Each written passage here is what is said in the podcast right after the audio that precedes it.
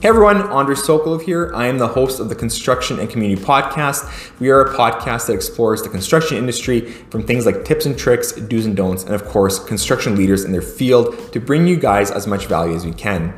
On the community side, we engage with community leaders to hear their stories. I hope you guys enjoy the show. Leslie, thanks for coming on the show. Um, yeah, tell me a little bit about yourself. So, I'm an interior designer. Um, I went to college and graduated in 1995. So I've been doing this now for 25 years. Um, about four years ago, I decided um, to also get my real estate license because I was doing a lot of buying and selling and flipping of properties myself. So I thought I might as well get in on that end of it too. Makes sense. Um, so when it comes to the interior design portion of, of your life, like what is an interior designer and what do you actually do? Okay, so an interior designer is somebody who has an education. We've been trained in all aspects of the building process.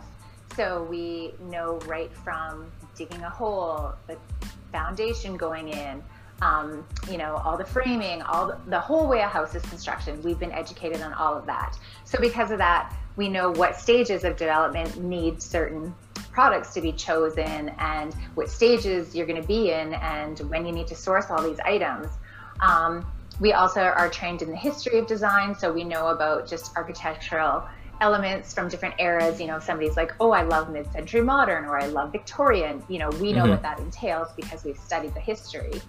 Um, space planning, CAD drawings, uh, hand drawn blueprints, it's all something that we've been trained in. Awesome. Um, and then as far as like furniture placement, space planning, you know, just sort of the whole broad spectrum and I think that's that. I think that's a huge one people forget is the is the space planning portion. Like picking things out is one thing, but then making it all flow together is a is a totally different animal. You bet. Yeah, absolutely. So when it comes, when, oh sorry, go ahead. Uh, like even when people are like maybe building a house or something, they look at a blueprint and they they can't you know visualize what it's actually going to look like in three dimension you know? So they might think oh there's tons of room for our big sectional in this living room. And then when it comes down to being built they can see that it doesn't actually fit. Yeah. So you know space planning is a really important part to to figure out how you can use the space in your own life. So when it, when it comes to you know building a house, um, doing a major renovation, what what are the, the benefits of having an, an interior designer be part of your team? Well, an interior designer um, typically is there for the client. So they get to know the client, their lifestyle, how they want to use their space, how they want their home to feel. And then based on that, they're able to help them choose all their finishes. Um, we also, because we're educated, we know what the trades are going through and what, what the steps are. So we can kind of be the liaison between the home builder and the client and kind of keeping the transition smooth and everyone on the same page of, of how the process is going and what's going where. And, I, and I've noticed I actually I was speaking with a client earlier this week and she she came in she's like oh I just have I forgot what exactly she said but it was like I have like uh, I have um, like I'm so fatigued at looking at all these different products and I think this is where you guys bring so much value in terms of a of a service because like there is almost an infinite amount of products for from your floor to your wall to your ceiling. There's just so much to look at. Absolutely. And with so many um, things at our fingertips, like Pinterest and house apps and stuff, people can look all day long. And so many times they'll love so many different styles. Yeah. But putting it together, they don't know how to how to do it. Um, so we can go in and narrow that down and get a real sense of what they're looking for. And then if we can just go pull samples and bring it to them on a smaller scale it's less overwhelming. Mm-hmm. um, even last night with a client meeting i showed up with samples and now we've picked quite a few of the major finishes for the home. And she says to me it's so weird. I hadn't, haven't even been in a store yet. Mm-hmm. but she says but i love everything you brought me you know? So it's just takes that off their plate. That's awesome. Mm-hmm. So when it comes from, let's just say for the people, whether working with you or when they're working on their own, what are some of the common mistakes people make? Well, back to what I said about loving so many different styles. Um, sometimes that's a big mistake is they're trying to incorporate all these different looks together in one and it just there's no cohesion and it just doesn't make sense or maybe they'll get one look in one room and try a different look in a different room and then there's just no flow through the house so when you're walking through it's it's almost jarring to the senses you know to have one style in one room and then walk in a different room and it just doesn't even flow together. Yeah. Um, another big mistake is really jumping on board with trends. So they'll see something that's, you know, in magazines and really hot and featured really, really strong in lots of retail spaces, but they commit to it on such a level like all their flooring through their whole Mm-hmm. house or all their countertops. And then, you know, within a couple of years, that trend has moved on and they've got a lot of regret and uh, very expensive to change it. Yeah, and well, speaking uh, speaking of trends, what what is trending right now? Like, what is the po- what's the hot item right now?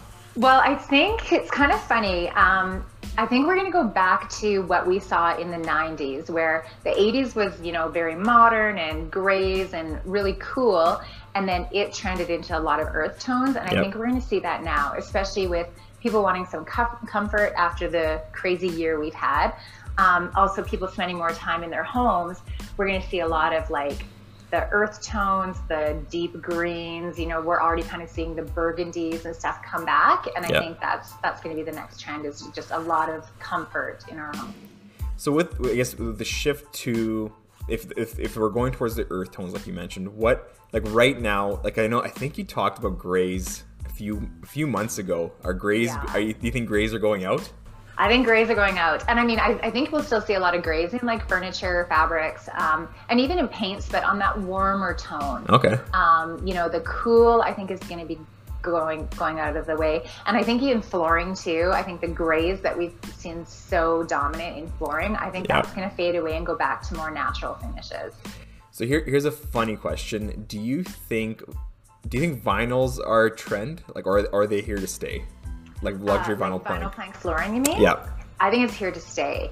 I think they've done such a beautiful job with the finishes on it and making it look natural, and then just the durability cannot be beat. Yeah. I mean, so waterproof. And then going back to that whole having a cohesive look, you can flow it right from your living room to your front entrance into your bathroom, and just have the same unified flooring, and not ever have to worry about about water, dogs, kids, Yeah. anything. Yeah. Awesome. Is there anything else that you want to kind of touch base on? Um, well, we had kind of talked before, and you had said to me, you had asked me one time, um, when would somebody need a, or when does somebody not need an interior Yep. designer? And so, what I like to say is, if you're looking for somebody to decorate your house, you know, like hang your pictures, you know, tell you what accessories to get, um, or even staging it and stuff for sale, um, there's lots of great decorators out there that can do that for you and and that's more of their specialty um, as an interior designer more of our specialty is you know from the building and the renovation you know kind of the behind the scenes that brings everything together before you actually finish it off with the decorating No, good point. Good point.